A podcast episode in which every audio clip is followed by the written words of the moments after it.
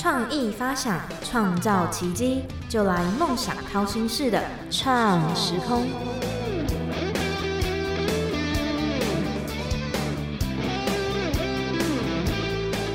欢迎收听《梦想掏心式的创时空》，我是景景，各位听众朋友们，早安、午安、晚安。那各位听众朋友们，知道职能治疗吗？对于现在这个医疗产业非常发达的时候啊，那绝对不能不了解一些专业的名词或者是一些不同的科系。那我们今天邀请到仅仅的同学，那现在也是职能治疗师的 Joanna 来到我们节目中，我们先请他跟听众朋友打声招呼。Hello，大家好，我是一位职能治疗师，小朋友都叫我李老师。那我现在目前在小儿的领域当职能治疗师，这样。好的，就哎。介绍的非常的，嗯，怎么讲？我们之前没来来宾就说，哦，我是什么什么，然后就结束了。突然要我接，然后至少你有讲说你是职能治疗师。我们节目都有两个固定的提问，嗯，那我们就直接赶快讲完这两个就可以进入。好的，我我个人比较好奇的部分。好的，那你觉得你自己像哪一道料理或是水果？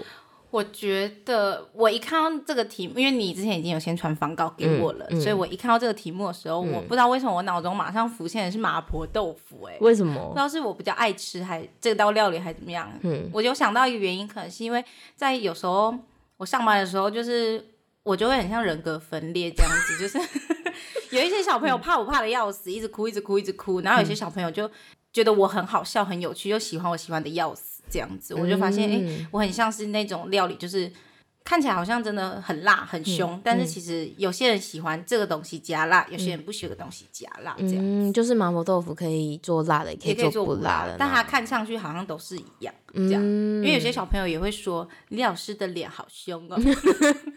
对，我在精神科实习的时候，也常常被那个精神科病友说，就是哎。这一周的小老师很凶，这样子。你刚刚跟我说麻婆豆腐的时候，我那时候就想说，我那时候想到的是，就是就是可能外表看起来有点凶，然后有一点辛辣，但是其实因为豆腐很柔软嘛，所以我会觉得你自己相处起来就是内心是非常柔软的女孩这样子。谢谢，对我也觉得我是这样的人。笑死！那你小时候的第一个梦想是什么？我的第我好多梦想哦，我以前就。应该说，我最一开始、最一开始、最最最一开始的梦想是当空姐，当空空服员。对，空服员。但是直到后来，就是我自己的惊喜比较早来，然后发现，因为我的，而且再加上我家里的身高平均就大概是我目前现在这样一百五十公分这样子，我就发现这个梦想破灭了。对，那你怎么没有想要转战，就是做一下地勤之类的？没有哎，因为我就是那个时候，我就是好喜欢那种飞来飞去的工作，就会觉得他们好像都在玩。嗯，但是后来就想说，好了，这梦想破灭就算了。对，然后后来后来梦想就一直换，因为后来国就上国中，国中不是就会一直什么什么适性生涯辅导规划吗？嗯，然后因为我其实都快忘记这些事情了，是前一阵子，我觉得刚刚好你邀请我来分享这件事，我刚好前阵子在整理那个抽屉，我就发现。我国中三年的梦想都在改变，真假的？应该说到后面两年就比较固定。我第一年是想要就是做服务业，可能因为那个时候刚被空姐这个梦给打击到了吧，就觉得随便一个工作都好了。这样对，但是到后面国二、国三的时候，就慢慢确定自己想要走医疗方面的工作。这样子，对。那你想要走医疗方面，那你是怎么接触到职能治疗这个领域的？嗯，阴错阳差，误打误撞吧。因为我一开始是想当护理师，嗯，因为不是说真的想要帮助别人或什么，而是觉得说，哎，我对医疗有兴趣，再加上我听妈我妈说，就是护理师到国外工作会比较容易或移民这样，因为那个时候我还蛮想出国的，嗯嗯嗯，对，嗯。对，那我记得。那时候我们是同学，那时候我们很小，国中毕业，国中毕业吧，十五十六吧，对，十五十六。那你怎么会就决定要念？因为我个人就是那时候选附件系，是因为我妈就说：“哎，你你就读那就对。”然后我就去。那你怎么会想说？我那个时候就是一样仁德嘛，我就一去的时候不是就是，我就想要选护理科，其实，但是后来护理科名额真的太少了，少到就是那个榜单在我面前被撕完。哦，对，然后后来我就想说。嗯，那个时候现场就是还有一些科系的老师，我就发现复健科有个老师很帅，笑死！真的，他那个老师现在也在台北教书这样子，然后我就觉得，哎，不然是看看复健科好了。啊，刚好我的那个表哥吧，嗯，他也跟我是同一，就是因为我们是同年，所以他也选了复健科。哦，对，那我就想说，那就因为想学医，所以会觉得说好像。没有差太多，所以我就选了复健科。这样很特别。我那时候，我印象中我妈叫我撕医检，然后也是医检好像被撕完，然后那时候好那就撕复健吧。但是我那时候就是 很迷茫啊，就是我妈叫我自己要干嘛的。对，其实我那个时候也还不知道复健到底在做什么。嗯，对。那我记得是我们专一之后，是专二要开始分组，是不是？哎，下学期。嗯，对吧？对，就学完嗯物理治疗概论跟职能治疗概论之后就分组这样。那就是物理治疗啊，你先跟听众朋友解释一下什么是物理治疗跟职能治疗好了，听众好像都不懂。那职能治疗的部分可能就是像是恢复病人的日常生活的一些活动跟能力，嗯，就他们的食衣住行，比如说像是中风的病人，他们可能就是手已经瘫软没有力气，那我们就是要帮助他恢复到像我们一般人嗯。能做到的事，比如说他要用吃饭要自己吃饭，那上臂的力气要先提升这样子，对。就是帮很多像是中风病人啊、脊髓损伤，嗯，或者是天生就有脑性麻痹的小朋友或自闭症的小朋友，帮助他们回到日常生活中这样子。那物理治疗的部分，物理治疗哦，我大概十五岁读完那一本概论之后就快忘记了。对，嗯，感觉但是跟职能我。到现在做临床，我就发现，哎，可能真的会有些不太一样这样子。那你当初为什么要就直接就因为那时候也要选嘛？你怎么就选职能？很肤浅的理由，哎，因为课本比较时尚，比较时尚。对，因为那个时候职能治疗的课本是。里面是彩色印刷，然后物理是黑白，物理治疗是黑白，然后都是字。然后我那个时候就因为我一直想要到国外生活嘛，到国外就是工作，所以那个时候只能治疗这个东西的课本里面就超多外国人的照片，跟超多中文加英文的字，所以我就觉得哎，这本书读起来好有质感。嗯，对，然后内容我也会觉得哎。好像可以走进病人的生活当中，觉得好像蛮不错的这样子，对，所以就选了职能，所以就选了职能，到现在还是没有后悔。我以为你会说你后悔之类，完全没有。如果跟物理治疗比起来，我真的还是比较喜欢职能。那我有一个问题，就是说，就是我们之前访纲里面没有的，像职能，它不是就像你说，它有很多种，那你为什么后来会走小儿这一块？走小儿哦，嗯。其实就现在就业环境来讲的话，你能找到工找到一个好的工作，其实就已经算是很不容易不容易了。嗯，对。那我会选择走小额，是因为我觉得在工作上还是要有一些东西可以疗愈自己的疲惫。其实他们有时候很好笑，嗯，对，就是小朋友，因为他们本来就小小的，就就本来就是可爱的东西，再加上他们做了一些事，他们就会变得又可爱又好笑，这样子。因为我自己在像我们可能就有一些社交软体，我就会看到你分享一些呃小朋友的个案呐，他们可能会干嘛？他们就是会讲一些很有趣的话，对啊，就是还在学讲话，还在学做事情的时候，你就会觉得嗯，好好笑这样。也不是说真的在嘲笑他们，就是会觉得他好可爱。我们小时候是不是也这样？这样子，我有时候看到你的照片，例如说我好像有看过他们在在你身上睡觉，是不是？我就会觉得哦。你看起来好有母爱哦。对，就是他们有时候进来就是会哭嘛，哭我们当然就是就还是会抱一下哄一下，然后就莫名其妙就睡着了，然后就 就觉得啊，也不知道要不要把他们叫醒，你知道吗？就是因为他们真的也很累吧，对，幼稚园然后马上又来这样，不然就是幼稚园根本没睡午觉就又来这样子。对，那就是像在呃。做这个职能这一块，不管小儿，你有没有什么印象比较深刻的事情？印象比较深刻哦，被家长投诉吧？家长投诉？对，因为其实你说，其实我们职能治疗就三个领域嘛，生理、小儿跟精神科。那我自己认为，小儿真的是比较复杂的一个嗯环境啦，因为毕竟。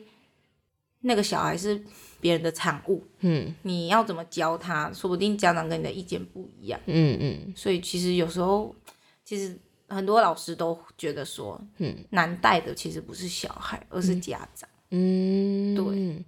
所以你觉得这件事情让你很挫折吗？会让我可能会不想要继续在小的领域，会是因为家长的因素，对，不会说是因为小朋友，因为小朋友他们其实不不懂发生什么事情，他只知道哦，我要进来上课。那你们是会去跟家长做沟通吗？还是不太会？嗯，因为我们来上课前都还是会做评估嘛，评估完就会跟家长讲一下小朋友大概状况，回家可以练什么。但是之后的每一次上课，我们结束也都是会嗯讲说今天教了什么学什么。可是有时候可能小朋友在里面有一些行为比较不好，会生气丢东西打人，嗯，那我们就会制止。嗯，但是制止，因为他们是小朋友，他们只能哭，嗯，只能叫，所以家长可能就会觉得说。你为什么让我小朋友哭？你为什么让我小朋友叫？你为什么不帮他擦鼻涕什么的？可是有时候你就会觉得说，哎，这跟你的教学方式，嗯，好像不是很合。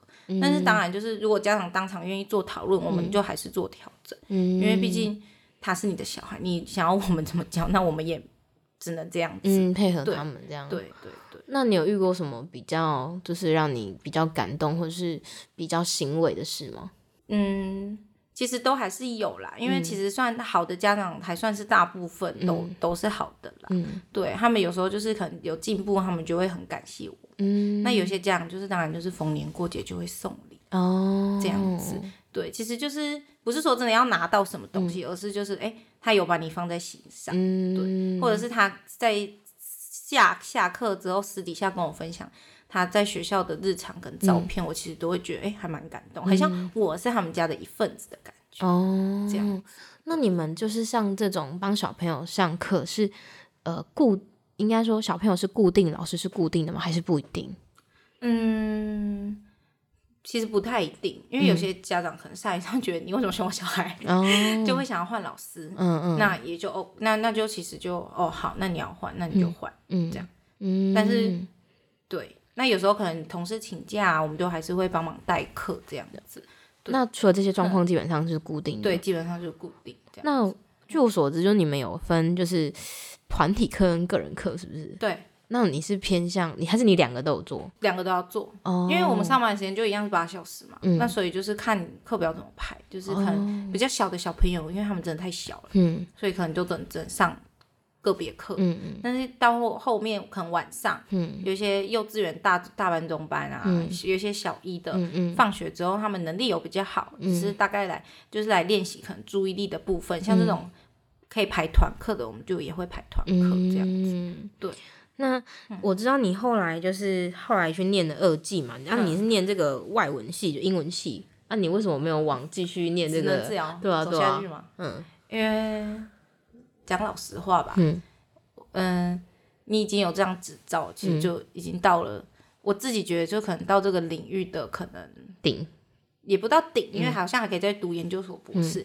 可是我会觉得说，在薪资方面的话，可能就大概是这样，因为我完全没有想要当什么教授、老师，嗯嗯嗯，这个部分，所以我就会觉得说，那我倒不如去学别的东西。哦，对，会觉得说，哎，好像。学别的东西，嗯，如果说只能这样不做了，嗯，我这辈子还有别的事情可以做，嗯，不会说我完全就是什除了这个以外什么都不会，嗯，对，我印象中那时候好像大学吧，就是，嗯，因为 Joanna 她就是她的怎么讲，她的对象一直都是外国人，这种可以在这个节目上讲吗？对，可以啊，我要铺陈一下，然后就感觉她的英文很厉害，这样。然后他那时候跟我说念英文系的时候，我想说英文都那么厉害，让我浪费钱念什么英文系啊？然后结果殊不知，我记得好像刚开始念的时候吧，那时候我好像从杭州回来，然后就有认识一些外国朋友，然后就是写作业的时候，对呀，真的要请人家帮忙哎。我以为你英文就是超级厉害，没有哎，我觉得没有哎。怎么说？因为其实厉害还有比人比你更厉害，嗯，就你永远都不会是最厉害的那个人。所以你觉得在念英文系的时候，你的课堂上念的东西跟你日常会用到的是差很多的吗？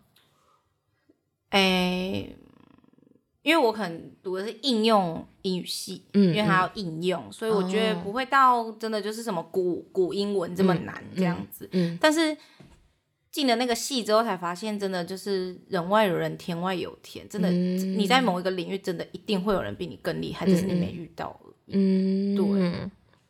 那其实像在读那时候二季读两年吗？对，两年。那你觉得英文就是你念了英文系之后，跟你原本只能治疗，你觉得有做什么？呃，谁帮谁 proof 或者是怎么样的吗？嗯，我觉得两个就是都有，就是都互相帮忙这样子。因为其实真治疗是从美国进来的，然后我们那个时候在读书的时候，其实很多上课老师就是拿原文书给你读，嗯嗯，所以应该说那个时候的英文就不能太差。哦。对，然后可是到后面去读英语系之后，就是更扎实的那个那个基础，跟你比较敢跟别人讲话。哦，因为很，因为其实到其实有时候英文学到后来，你就是你看得懂那个字，看得懂那个，你看得懂那个字跟意思，但是你讲不出来。嗯，然后遇到人你也不敢讲。哦，对，所以我觉得在英语系我学到的就是至少要敢开口，跟你在讲这句话的时候，你脑中要怎么去组织那个文法这样子。嗯，我觉得就是。语言这件事情可以敢开口，跟就是你很会念或很会写这一块，我觉得这两个要兼具，我觉得超难的。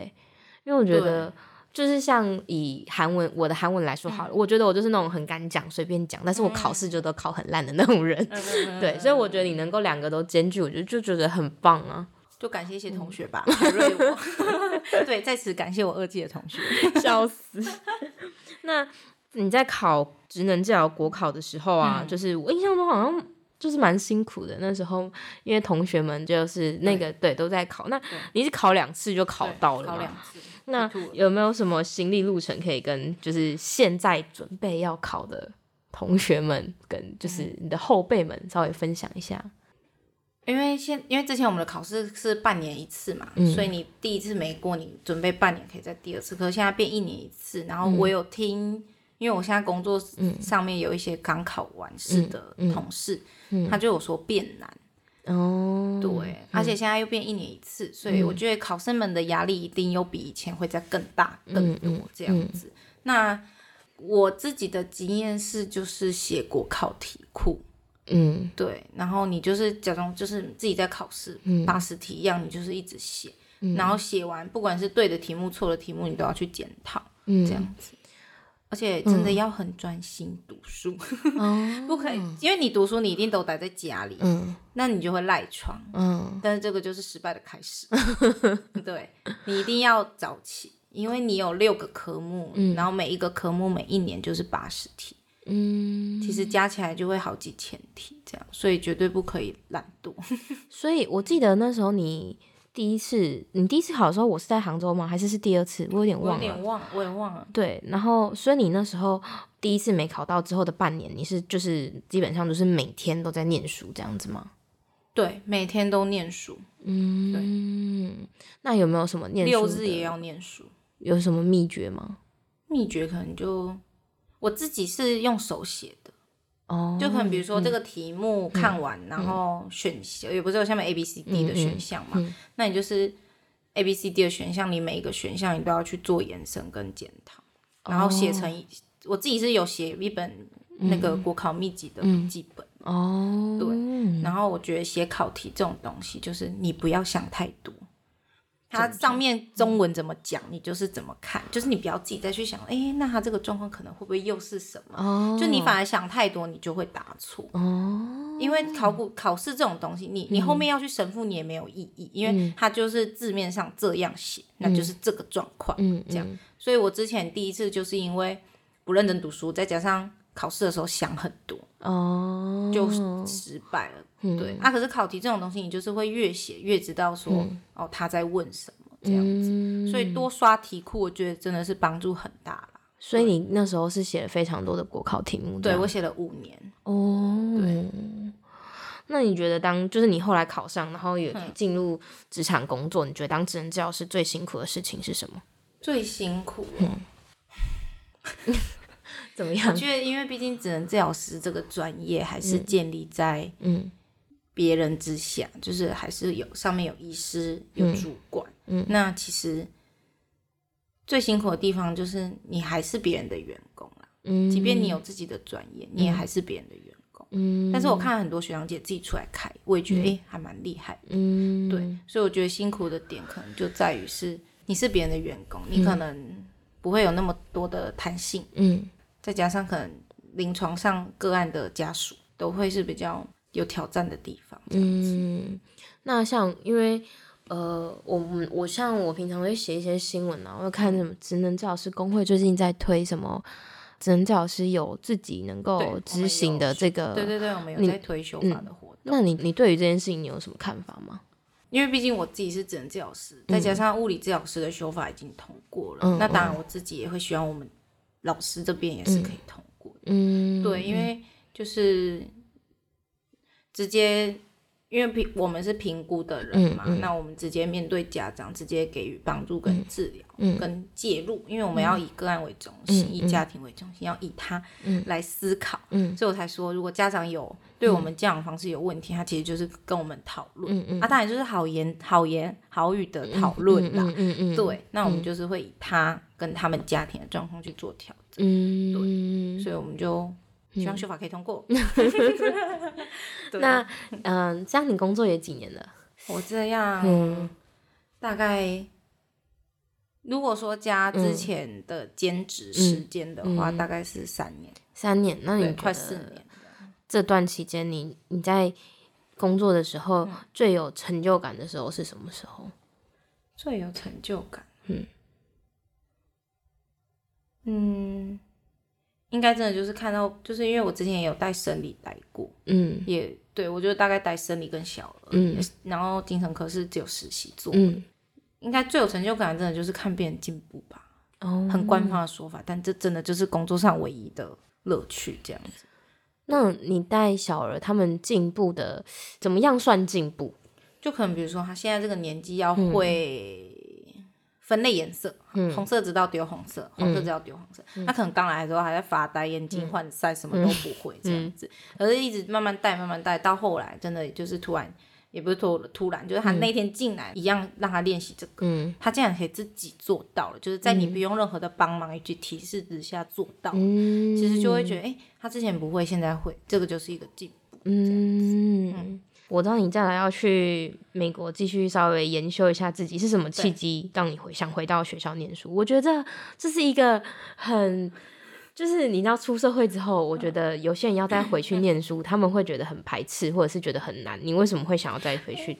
我完全不会诶，我反而一直想要就是回回学校诶，但是我当然不是说要读职能治疗，我就是会觉像我现在就是我之前二季是假日班嘛，然后我后来现在毕业就是这一年，我就是假日就终于有自己的时间，然后我就是有时候因为学校就在我家附近，所以我有时候经过学校，我都会觉得莫名其妙开始羡慕他们诶，就会觉得好好哦，他们六日就是又可以继续学东西哦，对，所以我对于就是。嗯。我发现我自己是一个蛮让自己闲不下来的人，嗯嗯，所以我会觉得说，哎，好像可以，就是因为刚好这样一年英语系也读完了，英语能力也不错，不至于退步太多啦，嗯嗯嗯，就觉得哎，好像可以完成当初的梦想，就是真的出国，嗯，对，我觉得你很有勇气耶，就是要去国外念书，然后。就是去一个美国，不是一个什么很近的地方，完全不是哎，而且好像就是另一个世界的感觉。对，我现在其实自己也很焦虑跟害怕的，但也期待啦。对，那你自己有期望你自己在那里就是学到什么？不管是你的专业，还是说呃在那边看不同的人啊，或是生活模式怎么样？你自己最期待你自己能够在那里学习到什么？嗯，我最期待可以学习到，但最重要的还是因为那个是一个只能治疗学的，嗯。课程，嗯，所以我这个一定是要学到的东西。但是我在我更更希望看到的是，我很好奇美国的机构跟运作还有治疗方向大概是什么？因为我们有看到一些课纲，嗯，他们竟然也有海洋治疗，哎，哦，真的，我就觉得，哎，这种东西就是可能在教科书上看过而已，嗯嗯，但是也在台湾你没有实际的看到，哎，这个到底是什么？因为这种听起来很酷，嗯，你就会完全想象不到，哎。那个到底要怎么做？所以我就会很比较想要知道他们那边一些特殊的治疗方式，这样子。嗯，那你那时候，你你是什么时候决定要想要去做这个进修的？应该是去年五月的时候。那妈妈有反对吗？还是妈就觉得去啊？去啊，她就是去啊。应该是我可以这么有勇气，是因为我家里给我很多爱跟自由，还有支持吧。哦，对，就是他我妈。就是觉得说是你想要的，嗯不会伤害别人的，合法的，那就 OK 这样子。对，啊，当然也是完成我自己学职能治疗的最终目标啦。嗯，对，它是我最后一个目标。那如果未来就是你那边结束之后，哦，应该先这样问：有台湾的执照的话，是在国外是可以在国外工作的吗？还是要去国外考？他们要再去国外考？那你会想要去国外考吗？还是你会想要待在台湾做？你问了一个我最近真的有在想的问题，因为我说我是一个闲不下来的人，我也有想过说，那这件事情做完之后我要干嘛？嗯嗯嗯，对。但是我觉得也可以透过这，因为我其实一直都想要住国外嘛，在国外玩嘛。嗯嗯。但是我我就觉得那就可以透过这一次的机会，刚好就是它时间不长啦，也不短，所以我就想说，那透过这一次的机会，体验看看国外的生活跟。自己，因为变成是换一个生活环境，跳脱舒适圈生活看看。因为我在迪卡上看到蛮多人出国留学，嗯嗯，就会是好像是听说是得忧郁症的开始哦。对，因为我我可以理解，因为光是我们自己可能换换到别的工作环境，都会有一段适应期，就会不是说别人对你不好，而是你好像还没有找到这个圈子的，还没办法融入，对，还没找到这个圈子运作的 tempo 的时候，你会有一段就是。满头问号的时期，其实不是不舒服的，又更何况是到另一个，就是突然什么东西都变得很大很高的巨人果生活 这样子，所以我就想说，那也可以透过这一次的课程，就是去了解自己到底适不适合在那边生活。对，因为我不，我觉得人生不一定说你一定要得到什么名名名号或者是什么成就，我觉得你只要活得舒适就最重要。这样子，我自己觉得像。我在去杭州念书之前，我会我会有一点想说，哎，去那里真的好吗？这样去第一个月，我也真的是。当然，他们很热情的欢迎你，因为我是跟一堆外国人住在一起。对。但是，就是你自己内心还会觉得很不适应啊。再加上那些外国人，就是他们也刚去到那边没多久，大家语言就是都讲，可能有时候讲英文，对，有时候讲 中文，然后说不知道在讲，有时候当然过程很好笑，但是你又没有办法跟谁分享那个你在这边好像什么样的心境。我们第一个月每天打电话给我妈，我第一个月超想回家，会很想回家，非常想回家，而且你会很怀念那个。说中文的时光，然后 你知道，我觉得我最荒唐的就是我明明去杭州哦，我想说不有什么语言障碍，我讲中文。没有，我的朋友全部在那边讲英文，听不懂。嗯，然后出去我都超安静的，因为我觉得就是不知道他们在说什么，或者是可能听得懂，但是你想要说什么的时候，他们可能没有办法理解你在想要表达什么。而且其实你没有办法很流畅的说出你想说的话。其实光是我自己现在英语口语，我有时候都还会。因为你你你想讲话，你前面你脑子那个字幕一定是跑中文，你就得在脑子里面把它换成英文的时候，那个时机已经过了。就是你要骂这个人的时候，他已经走了，根本就来不及。嗯，对，所以我觉得那个语言的转换真的是只能靠时间的累积，真的这样子。我觉得你去完之后，我觉得你会有很多不同的收获。对啊，我的英文一定会大要紧。对啊，我也很期待看到。再考一次多一看。期待看到不一样的你，看回再考个高分一点点这样。哎，金哎金色证书，可能还没。我这个压力会不会太大？那你有没有什么建议可以给未来想要从事相关产业的那个后辈们？后辈哦，因为我可能也还是后辈之一嘛，算是因为我五专啦，所以我比较早工作。但其实我的年纪跟现在刚毕业的大学生没有差太多。嗯，那我会觉得说，你不要因为。家里逼你做什么你就做什么，因为我也有遇过那种，就是蛮多你读了真治疗，考了证书，但你却不是做这个工作的人。对我觉得早一点点，再更早一点点，你知道你自己喜欢做什么，你才不会浪费。因为五你你说读五专、读大学，这都四年五年，你还要经过那个实习。嗯，我觉得会。浪费那段时光，其实如果说你真的喜欢这个领域，你可以在那个领域这四年五年的时间，你就会发展的很好。所以我觉得，就是现在小朋友真的要早一点知道自己想要做什么工作，跟想要学什么，这样子，对，不要浪费时间。哦，我觉得这真的蛮重要的。对，嗯，因为你因为家人，然后或者是迷迷渺渺茫茫的进入一个专业，然后你到最后你不喜欢。嗯，你再去学别是可以，只是回想那四五年，如果你把这个时间都投入在你现在喜欢做的那件事情上面的话，收获会更多更大嗯，对。那你有没有什么想要宣传的？宣传自己啊？宣传什么？嗯，因为我主要出国回来可能会没工作，希望一些就是可以可以参考我啊。没有吧？应该说就是我自己现在就是在鉴宝单位的体系工作啦。那之后也不知道会不会继续从事这个工作，这样子。你是说继续做智能治疗师，还是继续在同一间公司？因为都是，就是我不一定会继续做智能治疗师。为什么？但是我很喜欢这个工作，因为，但是又会觉得说，哎，好像也可以去学一些别的东西，哦，尝试其他的。对，就是因为我不想要到后来，可能现在还好，可能到可能之后三四十岁了，这个工作可能就是越来越多人了，你你找不到你新的定位跟职位了的时候，或者是有什么新的挑战的时候，就是。